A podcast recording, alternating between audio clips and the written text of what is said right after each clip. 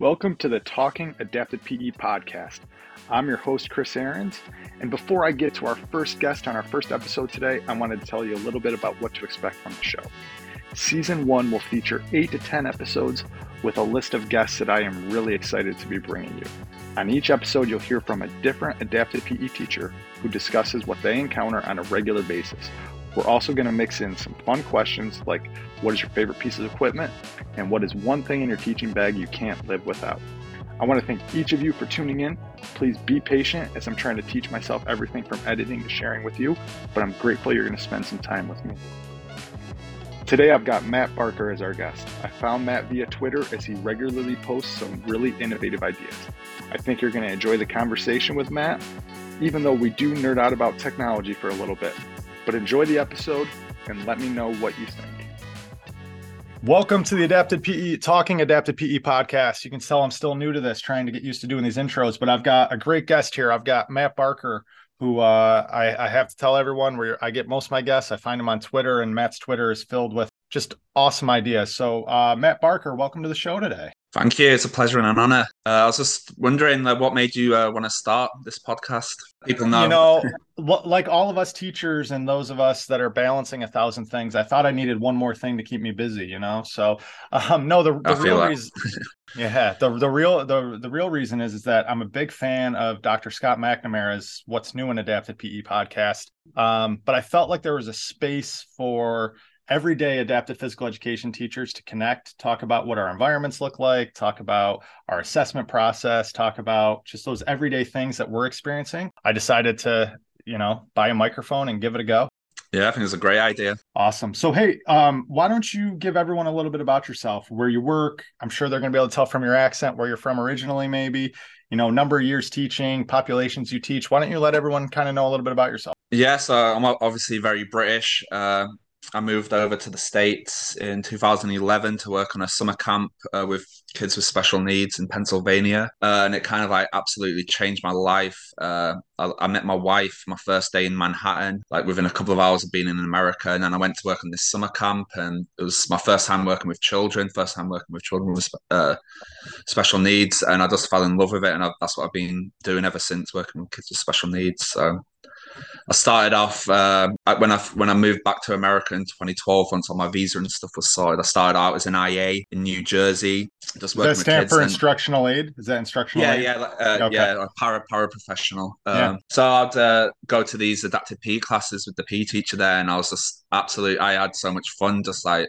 playing all the games and I was just I was like right this is what I want to do I was still working on my bachelor's at the time like online so uh anyway we moved down to Virginia and I worked as a bit as a sub, and then I did the DC Teaching Fellows, which is kind of like Teach for America. So I went and worked in Southeast DC uh, as a special ed teacher, uh, and I did that for two years. And then my second year there, uh, they didn't have a PE program, they didn't have a recess or anything. So I was like, "Can I help start like a PE program here?" So my second year, I was the PE teacher there, and all, all I'd done before was a bit of coaching. I was a soccer coach, and then I, I started a rugby program at the school as well, and we played in some tournaments, which was really fun. So, uh, so that was great. And then the the plan was always to go get finally get over to adapted PE. So I merged the adapted PE and the special ed, and I came over to Virginia, where I've been for six years. And yeah, so Fairfax County is the 10th biggest county in the country, uh, and it's the biggest in Virginia. Uh, and we have a huge adapted PE program. We've got about 55 itinerant teachers and then around 30 or 40 uh, school based teachers who at least teach a section of adapted PE uh, in, in their school. Uh, so yeah, there's a real great pool of like experienced teachers and people all doing all this great stuff. So it's a great, great uh, environment to uh, to work in. And then, so I teach uh, a self-contained class at middle school. So I start my day there every day. Uh, I do 40, a 45 minute class and I absolutely love it. It's, uh, I get, I'm like the lead teacher, so I get to plan and do all that stuff. Uh, and then I spend the rest of my day, I travel, traveling around four different elementary schools, providing AP services in small groups in the gen ed. And we've got programs like enhanced autism, ID, IDS programs, and then just pushing in with those gen ed kids too. So yeah, I've been teaching adaptive PE for six years. Uh, this is my sixth year, and I, it's like my dream job. So I'm, I'm really happy. How did uh, how did you get into adaptive PE? Because I, I, know you're a you were in London 2012, right? Olympics. Yeah. Yep, good, good call out on your part there. So my story, um, I don't know if you know this, but in the United States, when you're a senior in high school, you put like your senior memories in your yearbook, and right. you you say what like where what will you be doing in ten years? And mine actually said I was going to be an adapted PE teacher. So I, it's what I my sister had worked in a school as a physical therapist assistant for kids with cerebral palsy. I also happen to have a mild case of CP. So it, and she came home one day talking about their PE program and adapted physical education. And so, um, even as a 16, 17 year old, I was really intrigued about it. So I went off to SUNY Brockport, which is obviously a pretty well known program for, uh, for adapted PE. Um, you know, studied under the likes of Dr. Joe Winnick and Dr. Lauren Lieberman. And so I finished my undergrad and then jumped into training full time for the US Paralympic soccer team. We I we didn't qualify for the Beijing Games, so it meant I had to figure out kind of what was next for me professionally, and I knew I wanted to get my grad work, and so Brockport had uh, a grant through the federal government, and they had an opening starting in January for that spring semester, so January of 2008, and so I jumped on that and did the accelerated one year program. So undergrad and grad school Brockport. A job opening just happened to open in San Diego. It's where we were training for the Paralympic soccer team. So for me, it made too much sense. I could advance professionally while also still chasing that dream. Um, so I started my teaching career in January in, of 09, um, coming up on my anniversary here. I guess I just had it. And then we did on the soccer side of things, we did qualify for the London 2012 Paralympics. Incredible experience. I would not advise anyone to go look up our results though, because they were less than stellar. So um, I think it's a bad sign when I was, you know, one of your starting defenders. Maybe that was part of the problem. But nonetheless, it was still amazing. I mean, from opening ceremonies, walking into the stadium with the Queen there and the royal family and hearing chants of USA. I mean, just awesome stuff, especially as a going from a kid with a disability to growing up and, you know, competing on a global stage. It was it was just great. It's just helped shape who I am as an adult, quite oh, yeah. honestly. So, so yeah, so for a number of years, I was balancing the soccer and teaching adaptive physical education in San Diego City Schools or San Diego Unified School District. Um, I'm one of 39 people that do my job. Um, I'm also one of the leads for the department, so it's shared amongst three of us, and so we oversee the you know sort of day to day operations. We assign our school sites. We you know we lead professional developments, et cetera, et cetera. So yeah, so that was kind of a long winded way of talking about my background, getting into it. I teach right now. I'm just at the high school level, but I've taught everything from preschool up through now high school and um, it's been a fascinating journey, and I'm I'm really enjoying it. So um, truly is uh, the best job in the world. I think. I like. Uh, can you think I, of a job that would be better?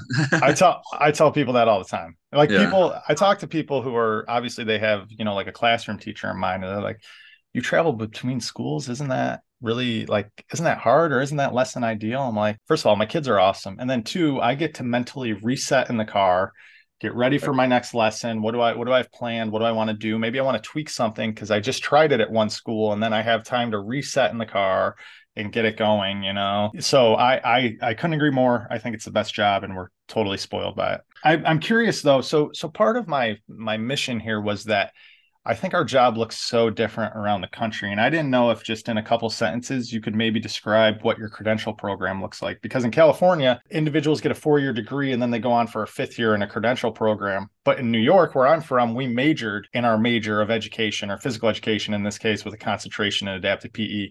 Went on, student taught our last semester, graduated as a teacher, didn't have to stay on, could go try to be a teacher and then at some point we needed to go to grad school. But I'm just curious if you can briefly talk about your credential program. Yeah, so to teach adaptive PE in Virginia, you just need uh, your PE uh, licensure, and then obviously impress enough with like knowledge about adaptive PE and like in interviews and stuff. You need to like show you're passionate. But yeah, just a PE uh, certificate is uh, enough. I, I had my PE and uh, special ed, so that was helpful in like getting the job. But yeah, it's um, we don't require the APENS or anything like that just yet. But in the future, they'll be like looking towards. Yeah, it's interesting. Um, but it's interesting because in California, we do have an adapted PE credential that you have to have. So for me, coming from out of state, I had to send my transcripts just north of me to Cal State Long Beach, which has a, a really well known program and at the time, it was Dr. Barry Lavay. I think it's Melissa Bittner that takes care of it now. But they had to go through my transcripts and basically say, "You've met what we need in California." So, so right. to teach, so to teach in California, you do have to have the adaptive PE credential. I know we're actually on the, I think on the, just one of the few states that actually has that though. So in my district, Matt, like three designations within our special ed community, and so and I, and candidly, I don't necessarily love the names because I know we're moving away from labeling things as severe as opposed to level of supports, but we still call them mild, moderate, and then moderate, severe, and then we also have what we call them MPC or medically and physically challenged, which I think most other districts call as multiple disabilities. Um, can you maybe describe what your caseload looks like? Yeah, so about 57 students on my caseload. I have my like my three uh, like kind of core schools that I'm at every year, middle school and two elementaries, and then one of the things I love about my job is every year is different. So I'll pick up one or two other schools uh, for that year, just like cover classes or take the whole the whole thing on or whatever, depending on like that caseload need. Because I'm a, I'm a team leader for my purple team, so I have to look at like caseloads too and be like, okay, let's uh, split these up, make sure they're nice and uh, fair. But yeah, I I tend to like small groups more than like. Uh, so I've got a lot of small groups, so that's why my student numbers are quite high compared to other people. Um, but yeah, that that's just my preference. But I, do take about I've got about ten kids in the gen ed this year, but usually it'll be about twenty. Yeah, how how big's your caseload? Yeah, so mine's different now that I'm a lead and I only cover one site. But I used to be. I mean, I I remember back when I had 75 kids on a caseload, and then I've also had as many or as uh, as many, but it's obviously a lesser number. Um, you know, now that I'm at one school site, I think I'm in the 20s, but I'm at a 2,700 kid comprehensive high school. So there's two two classrooms that I predominantly serve. Um, and my model's a little bit different than yours actually. So um, I team teach quite a bit with general PE um, because my students are going to general PE regardless because that's how their teacher's prep time is met. Now we can get into the legalities of all that. I admit that for people listening up front. The we can get into that. But the reason why I, I, I choose to team teach is because what I will do is I will leave kids in that general PE environment for the greatest extent possible, and I will lead some activities that the whole class can do. Then, when it's not appropriate, I'm still present then to provide that small group instruction that we know so many of our kids need. So for me, it's kind of a it's a fix for you know including them, but then also being present to work with the paraprofessionals or work with some of the gen ed kids to make sure that that when that small group instruction is needed, we're st- I'm still able to provide it because it wouldn't be appropriate to leave them in there for an entire hour long period at a high school level. Yeah, but it sounds great for like that getting some inclusion time in as well as like meeting the needs in the small group. Sounds like a like a good situation really. Yeah i i enjoy it. I, I actually try to promote it a little bit because i feel like i've seen too many times in inclusion that a, a class just gets dropped on a general pe teacher and they're like i, I have 45 other kids right now and you're bringing me kids with significant needs and I and right. I'm I'm doing the best I can, but it's not great, and I don't think that's equitable or fair, quite honestly. So that's why I I say, all right, if you're gonna if you're gonna take kids so that the teachers can have their prep through, you know, they're contracted to have a prep. Nothing says it has to be PE, but that's just the way it works out, just about everywhere in my district. I then feel strongly that I need to be there to support them through that. So that's that's kind of where my head's at on that. So you mentioned that you do a lot of self-contained. I'm curious, what is with that in mind? It must it sounds like you know a lot of your kids just like you, you meet the class and you're like, oh, these kids obviously need adapted physical education based on whatever things, right? We can all kind of discern that pretty quickly. But I'm curious if you could talk about what's your assessment process look like for and if you could walk me through going from determining services to what it looks like maybe across the continuum of the kids' uh, educational career. Uh, sure, yeah. So kids are screened at preschool. Uh, so we can make sure they're getting the services they need as soon as they start in kindergarten. Uh, like kids will come in from out of state, like in like first grade or like whatever grade that they're coming in at, and uh, if there's if the PE teacher can speak to the adaptive PE teacher because every school's got a designated uh, adaptive PE teacher who they can consult with. Like, oh, listen, we think this child might need some services, so it's like a IEP team discussion, and we'll go in and observe them in PE and uh, and then decide. Okay, we're going to evaluate this student, and we've got a really comprehensive uh, evaluation system. Uh, do you know Brad Weiner? Uh, yeah, I've so uh, Brad and I have crossed paths for sure, and then I've I've attended right. professional developments of his. He's very good, very talented. Yeah, he's yeah he's amazing. He's our he's the boss. He's the program manager the, of our whole adaptive PE department. So it's been amazing having him come in and just pretty much like uh, like we always had pretty good evaluations, but he's just they're, they're amazing and like in depth, and we've got all these. Um, templates and stuff so it's uh, every report we write now is like really in depth. So it involves stuff like we do DAYC for like the young kids, and then TGMD three until uh, when they age out of that, we do the AMSAT. They're all like evidence based, like uh, stuff and then we'll do like an informal piece as well looking at different stuff uh, like parts from different uh, other different assessments and stuff. And then we like consult with pt ot teachers parents the student himself that all goes in. Re- we review all the records medical details I- ieps progress reports that sort of stuff. Then we go and observe we look at adaptive behaviors locker room behavior all that sort of stuff. And then the reports eventually peer reviewed so it ends up i think i think i've got one i've just finished it's about five or six pages it's like size 11 font with no spacing so they're pretty uh pretty comprehensive uh, reports that we do yeah so uh, your process sounds really similar to ours. My district is actually new to the DAYC, but I've really been impressed by it. Um, that was one that we weren't familiar with, but a good chunk of my department attended a PD, uh, PD by Melissa Bittner at Long Beach. It was virtual, but she did a whole assessment course over the summer that I, I can't say enough about. I, I, I learned so much from it. It was great. And the DAYC was one of the ones that that we picked up from that. And then of course the TGMD three. It was interesting to hear you bring up the AMSAT. So that's one that I'm also familiar with. I always felt like I got some weird results from that. I'm curious if if you if you feel that way. I always felt like the results didn't align as strongly with the TGMD well, I wasn't doing the DAYC at the time, so I guess the TGMD, what was the two at the time? Have you found to get pretty good results from the AMSAT? I've only I'm writing what I've only done one because we're new to the AMSAT and the DAYC this year, so I've, I've, I've just done one AMSAT, and it it just seems a bit strange that they do free locomotor and the grapevine and then the run and then uh what's the last one jump I think. I think the I think it's strange, and then to have like six or seven object control ones and uh, you mentioned the TGMD two. I love that. Uh, I love that uh, that tool because it was just so balanced. Like all the numbers just were in line. Like object control look that you could like, kind of like even compare them to each other because it was the same. I think it was like forty eight was the maximum score or something. And yeah, I, I really like. I think I really like the TGMD too because of that. But does that make sense? I, I don't yeah. know. I'm just like, yeah, yeah. Well, is your district given the TGMD three now, or are they still using the two? Yeah, we moved to the TGMD three. Yeah, M three. Yeah, I think I think legally we have to. To be honest, I think when a new one comes out, we legally have to.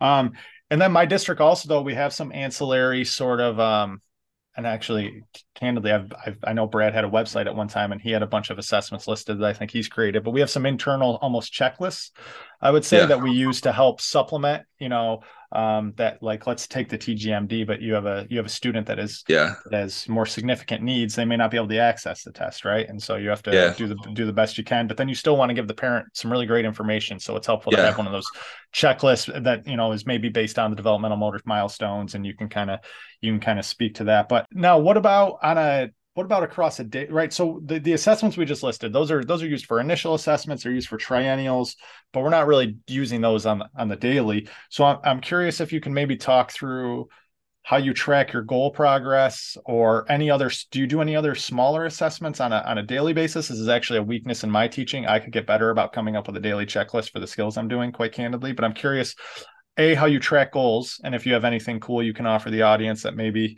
you know and then b do you do anything sort of across a unit in terms of assessment? Yes yeah, so uh, i've got this pretty like, elaborate like system where i use google sites and google forms to collect all my data so i haven't actually used a pen or a pencil for probably four years now I do everything digital digitally, and like I can do it on my phone, uh, which I which I don't do. So I've got an iPad, but I could, if I wanted to, I could like collect data on my phone. But I've got like a school issued iPad that I use to collect all my data, and it's just click on the click on the name, uh, and then I just input the data and it'll save it all automatically and it'll graph it everything or put it in an Excel spreadsheet for when it's progress reporting time. And then everything's kind of like hyperlinked inside my like Google site. Uh, I actually, me, uh, one of my former colleagues who we started the same year, he's a doctoral um, student at um, Virginia uh, UVA uh, Mm-hmm. And he's great, great he he just wrote an article that's going to be in Palestra, which like kind of like outlines uh, how to do like this like system with like Google Sites, and I'm like co-authored on it, but he like wrote most of it.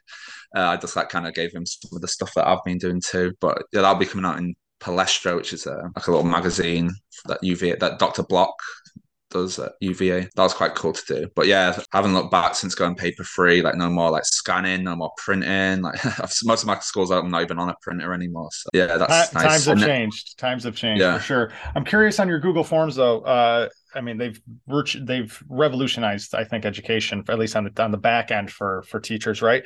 Do you do you have a standard form that you that you use like on a daily, or do you come up with like a new form depending on your lesson? We have like goals that uh, we put on the student's IEP. So it would be like a goal for a year. So that's what we're tracking the data on. So yeah, we're just working on that one goal. So we don't have to create mul- multiple. It's just that one goal, and then I'll use just like a spreadsheet for so say we're doing a pacer and like push up and sit ups and stuff. I'll, I'll keep that on like a spreadsheet and then just like input and I've got like little drop down menus with the modifications. So it'll be like push ups from these. So so next time when I go in and track that data, I can track the modification too. But yeah, it's it's pretty like nerdy nerdy stuff, but it's yeah, it looks really nice. It's got all like the school logos on, accessible and, from um, did you did you create that, or is that something Brad did coming in as your new program manager, or uh, are you um, the expert? I got the idea for Google Forms off one of my colleagues, uh, Dave Worst, and then I kind of like took it and I was just, oh my god, this is like so much better. So I kind of went with that, and then Adam was the, using the the doctoral student. He was doing the Google Sites stuff. So I was like, oh, that, that looks great too. So I kind of went with that as well. So it was just learning from my colleagues and just like, oh, this really works for me, and uh, making it my own sort of thing.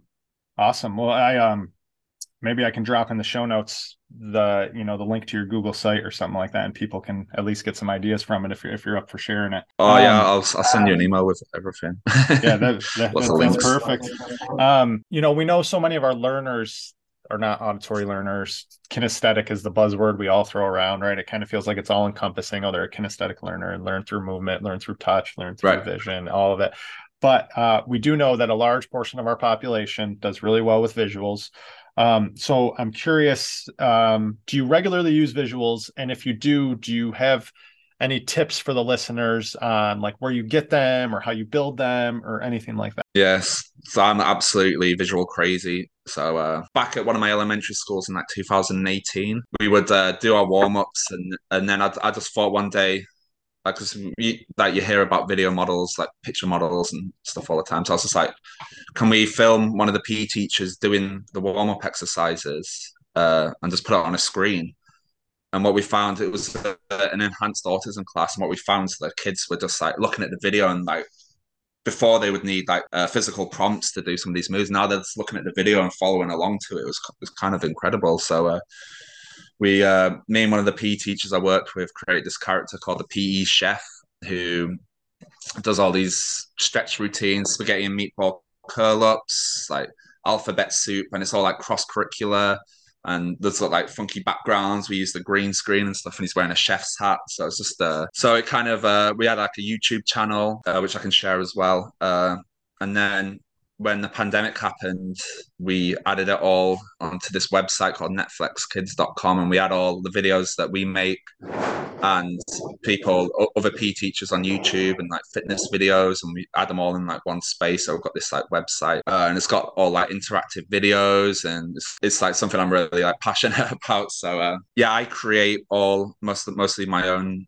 stuff. I use an animation software called Vyond, um, and you can kind of like build your own videos. Uh, so I've, I've got a lot of uh, resources um, just using these like animated videos, and I've got this interactive video software. So one of the videos is called Bones, the PE Chef Bones, and there's a skeleton. You can it's a you can touch the skull, and then it'll play you a video on what the skull is, or you can click its ribs and it'll tell you about the ribs and it and there's all these uh, like extra interactive stuff on this uh, on this video. So that's something i'm really into uh like move it like i want to like kind of like create more resources like that uh, that's uh, incredible sounding. I'm, I'm curious if you've ever thought about um have you ever thought about doing or maybe you have actually i don't even know but have you ever thought about doing like a how-to video to share for people?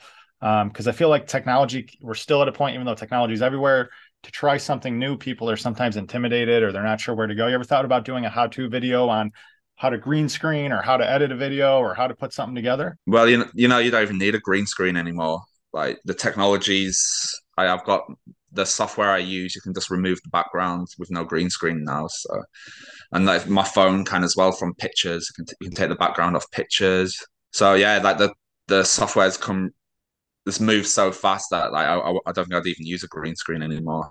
Um, it's remarkable, isn't it? Yeah, that green screen, it was so hard to use. I did it in 2018, and I was like, okay, I'm gonna yeah. get better. I'm gonna get better light, and I'm gonna get a better camera. I'm gonna do all this and then I set it all up and like this is just like this is the quality's got no better. It's, it's like super hard to do. So well, and this isn't related. This is a technology thing, but it's not related to doing videos. But it's just like where technology is going. So there's this there's this really intelligent um, art of AI feature um, platform out called Chat GPT. I don't know. if you've I tried that out. Yeah, yeah. So you can put into Chat. First of all, in terms of the world, you can put anything you want into this thing. Right. I, I, if I'm in a pinch with my kids, like my own children, I'm like, hey, um, I need a story. It gives me the whole story, right? You know, it, it's it's cool. But from an educational point, um, it's you can give it the parameters for an IEP goal and it'll write an IEP goal for you. Yeah. So I, I, yeah. I just share that because I know again I know it's not video, but just where technology is going and how it's going to influence our teaching, it's it's remarkable. Well, I actually tried that, yeah. To uh, I was like, so I saw like a, a teacher had done that with a goal. So I wonder if that would work with basketball, like a basketball goal. So I rowing. and it was pretty good. I think I'd tweak it to make it more my style. But I also used it. So I made a video on my website. It's like the food group superheroes. So that's all these like superhero food groups. But I typed into the Chat GPT write a script for a uh, video about. Uh, the food groups and why they're important or something. And it wrote me this like full script that I put into the AI that's in my animation software and they use like AI voices. So it's just I'm just sat here typing away and like computers are doing all this like crazy stuff, making this like content for me. So it's incredible. It's, and um, yeah, it's uh it is it is remarkable where we're going with it. And the other thing I was just going to say about Chat, Chat GPT is you can ask it to give you a task analysis for shooting a basketball, dribbling a basketball, kicking a ball, and it'll give you pretty close like what you'd be looking for for like the parameters yeah. and like it's in five seconds it spits it out for you you know and uh, it can it can write emails Gary. for you it's i would tell people to check it out but um um I'm gonna be out of a job.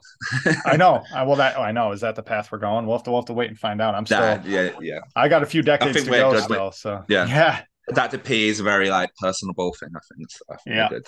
Matt, um, it's it's hard on a podcast to explain to people just how impressed with the things that I see you share on on Twitter. So I was hoping you could uh, twofold here. I was hoping that maybe um, maybe just describe what a typical class looks like for you, but then maybe talk about some of the you've already touched on the videos, but like just I, I see you doing so many other the, the video I was I couldn't get enough of the other day was how you adapted ping pong. Um, you know and so i think you put like a shooter on the paddle itself and it, it did that and i know you do stuff with switches.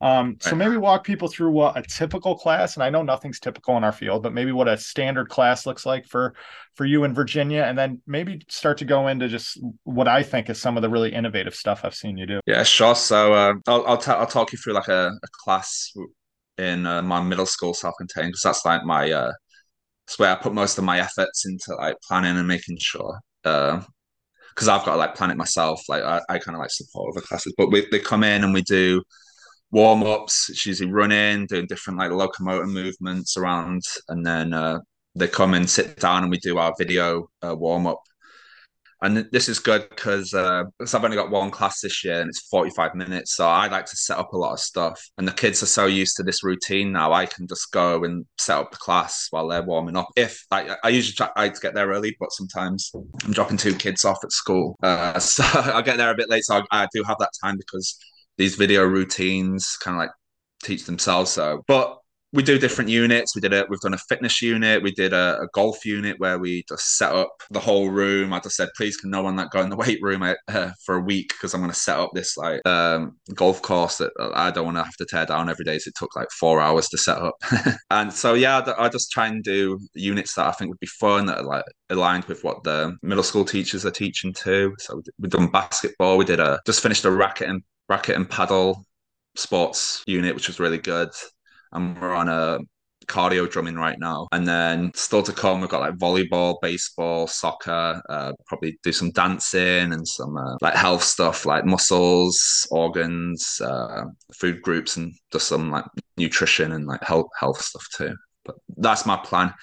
Uh, but yeah, so after the warm up, we'll just do whatever the activity is, um, and then I just try and come up with innovative ways to make sure that everyone can like participate and take part in, in that unit that we're doing. Yeah, so it's a lot. Uh, what, what, else did you ask?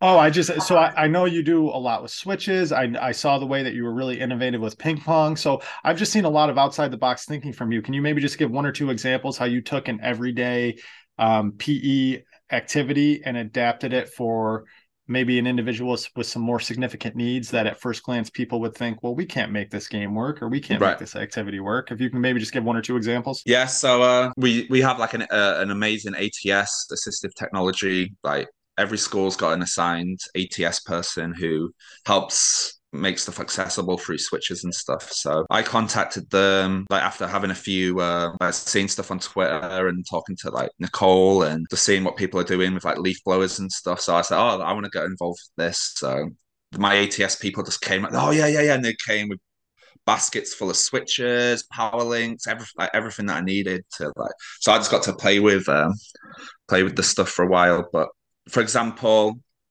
so I've got a leaf blower and then I've made like a frame out of PVC pipe for it so we can kind of like attach stuff onto it. So it's got a power link and it's got uh, a wobble switch, which is uh so if, if if it gets knocked, it turns the leaf blower on. But I would put like a badminton uh, birdie on there or a pickleball or a tennis ball, something that uh, what they what the students would be hitting. So they're hitting that, and then the same thing's flying out of the leaf blower and going over the net, sort of thing. But then I've also got little uh, clamps that swivel so I can attach a racket. So the student, uh, depending on ability, could just move the paddle, uh, move the uh, the racket, which would then hit the birdie on the wobble switch, would which would then send the birdie off over the net. So this is it's it's just I like to recreate the skill as much like because when I started it was just pushing a button, and sometimes I just want my I want my students to be doing more. So if it's like a volleyball hit, they could be getting the hand up higher or and hitting an actual volleyball and just trying to make it as authentic as possible using that technology. Yeah, it's awesome. I mean, I, I I'm I'm not saying that lightly. You know, I could hype up any guest, I suppose, but the videos you put up, I'm just like like wow, I uh, and I'm in the field and I'm still like, wow, like I, I didn't think of that. And I know, and you, you mentioned Nicole, and that's Nicole McCoy, who's actually uh, a guest, is going to be a guest on the podcast. And then I've got yeah. Jeff Watkins coming on, who's a yeah. former, we actually uh, former undergrad. Uh, we were in some classes together, and I know he's doing a lot of the stuff too. So he, really, yeah. it's it's really awesome stuff. The three of you, at least, and I'm sure there's more out there. I know Jody Duff's great too, but the three of you do some great yeah. work. Yeah, so me, Jeff, and Nicole do a lot like I've worked with them so many times. Me and Jeff traveled down to like because he lives in Maryland, so met together a few times to present together. And yeah, we're always texting and like, oh, have you got any ideas for this? Do you want this? And yeah, we share we share a lot of stuff. And I like to think that we can kind of like push all three of us, kind of like push each other to like, oh, like thinking about new ideas and stuff. And we actually have a uh, I started a Padlet, so we can just post Twitter like posts or YouTube videos for like ideas um, for What's ATS, a Padlet? So. What's a Padlet? I'm not sure everyone listening knows what a Padlet is. So it's just it's it's like a board that you can post stuff to. So me, Jeff, and Nicole would post. So you can post it under basketball, like like using a leaf blower to shoot a basketball, and there's like how to videos. But it's just where I'm trying to like collect all these ideas in one place. So if someone wants to and do is it, it just padlet.com? Is it just padlet.com? Uh, it's, it's like a special link. Uh, but if you Google Padlet, it should come up then for people that are interested. Uh, not not my specific. No, no, sorry, just pa- sorry, just yeah. Padlet. And if people want to become yeah, familiar if, if with Padlet, to make a Padlet, yeah, yeah, got it. Got it. So it's it's like it's it sounds almost like a like a bulletin board. Like you can put things on it like it's a bulletin board yeah, to save yeah. for later use. Yeah, and it's just got like tweets and instead of like looking through Twitter and for like it's just like a, yeah place to collect stuff and ideas. So uh wrapping up before we get to our fast five, um, how do you stay up to date on best practices in the field? Do you are you a member of NCPED or do you subscribe to any journals or you know obviously Twitter's great, but how do you stay up to date on the field, changes in the field, best practice? Um, so there's a few journals like the Palestra from UVA uh, that but I mean, if you've got any more that you'd like to recommend, uh, that'd be great. Uh, but yeah, like Twitter is like my main one. I'll go and like see what other teachers are doing, like uh, um, and the podcast, uh, the what's new in in adaptive PE. That's a good place to go and find out. And then our boss Brad uh, sends a weekly email out, and he'll he'll be sharing like his knowledge and uh, research and like everything else. That's a that's, that's a nice read on a Monday morning to keep up to date. Yeah, I I can't. Did, did you have any like journals or anything? Or? Yeah, so I was going to suggest Nick Peed, which is um, the National Consortium for Physical Education for Individuals with Disabilities. I and it's a tongue twister, and if I got that wrong to anybody, so uh, I'm a member of NCPED, which gives you access to journals. But the biggest benefit that I've found to NCPED is their um, I guess I'll refer to them as a webinar series. I'm not sure their official name, but it seems like monthly they have different presentations and they've the past the last one that they that was um, I've missed the last few. So the last one I tuned into was uh, a, a professor named Cynthia Vargas who gave like two and a half hours on the IEP process and the legal the legalities of it and everything. And um, it was it was uh, in fact yesterday we had a PD for our own staff that and we pulled from it to share with them on least restrictive environment right. and the factors that go into least restrictive environment. It was all just really helpful stuff. So I think in addition to everything you've laid out, yeah, I think NCPED's a fantastic resource. Yeah, oh, cool. I'll have to. Yeah, I've definitely heard of them. I've, I've seen them at like ISAPA. I think they were there. They had a table there, but uh, yeah, I need to uh, probably read more. I'm not the most academic. I'm more like I like to get my hands on stuff and like play about with stuff rather than. Uh, I've never been like yeah, never been an academic really.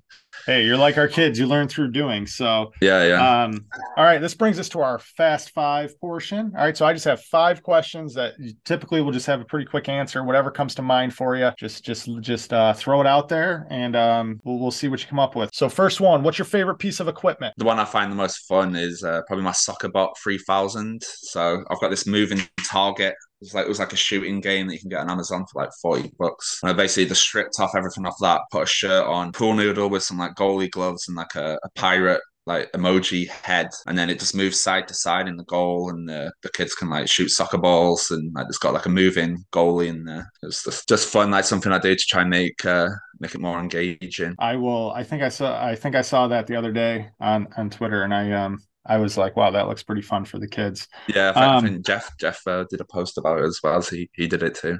yeah.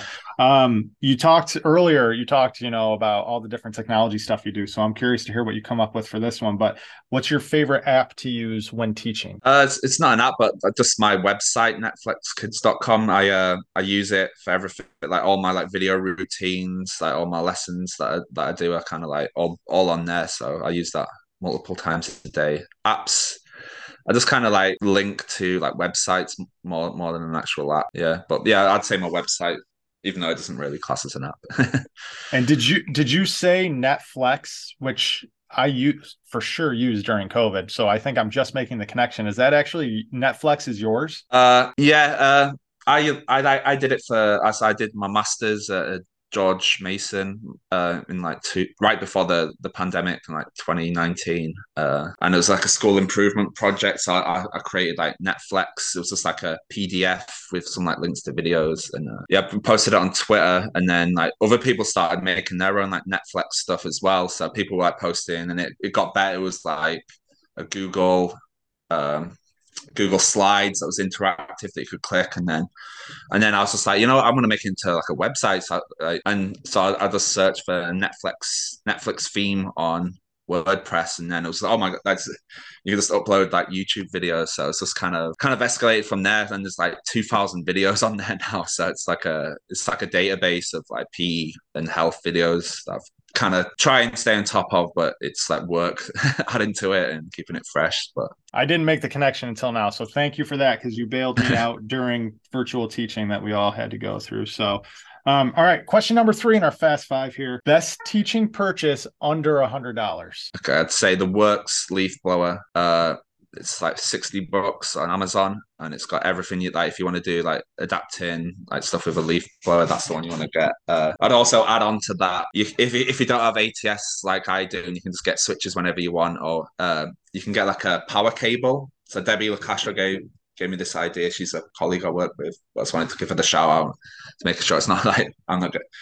But you know, like uh, an extension cord that you use for like a Christmas tree lights or something, you, and you, you can step on it to turn it on and off. You can use one of those and use those as a switch for a kid if you don't have the budget, and they're like ten bucks. So I'd say that and the leaf blower, and then you'll be able to do a lot with that. Very cool. Um, one thing in your teaching bag that you just can't live without? Say the iPad because I don't have anything printed out or pencils anymore. So I need that to collect my data. you know what? I am I'm reasonably tech savvy and I love iPads and iPhones, but you know what's hard is that in San Diego I'm outside so much, so seeing the screen okay. is still still a little bit still a little bit tough. You know, obviously right. step into the shade, screen brightness up all the way, but I think it's a little easier for those of you that still experience some level of winter and, and are inside and things like that. Um, Freezing now. Yeah, yeah. Um, but I've got like a so I've got like a strap as well for it, which is really handy. You can kind of like carry it around and have your hands free as well. So if people use iPads, get like the case with a strap. Yeah, I, I've seen those, and and the people that can make it work, it's it's nice. They just have it right at their side. They pull it up. They put in what they need, they put it back down, they can go kid to kid. It's it's less cumbersome. Um, all right, Matt, you're pretty well into your teaching career for this last question. I'm just curious, what is a piece of advice you'd want to offer uh, any other adapted PE teacher, anyone in our so come and come and work in Fairfax County, Virginia. Come and join the team. Basically, um, I, t- I told Brad that I was coming on, and I told him that I'd uh, promote the program and get some like great teachers who are like listening to podcasts like this to come and like join us in Virginia.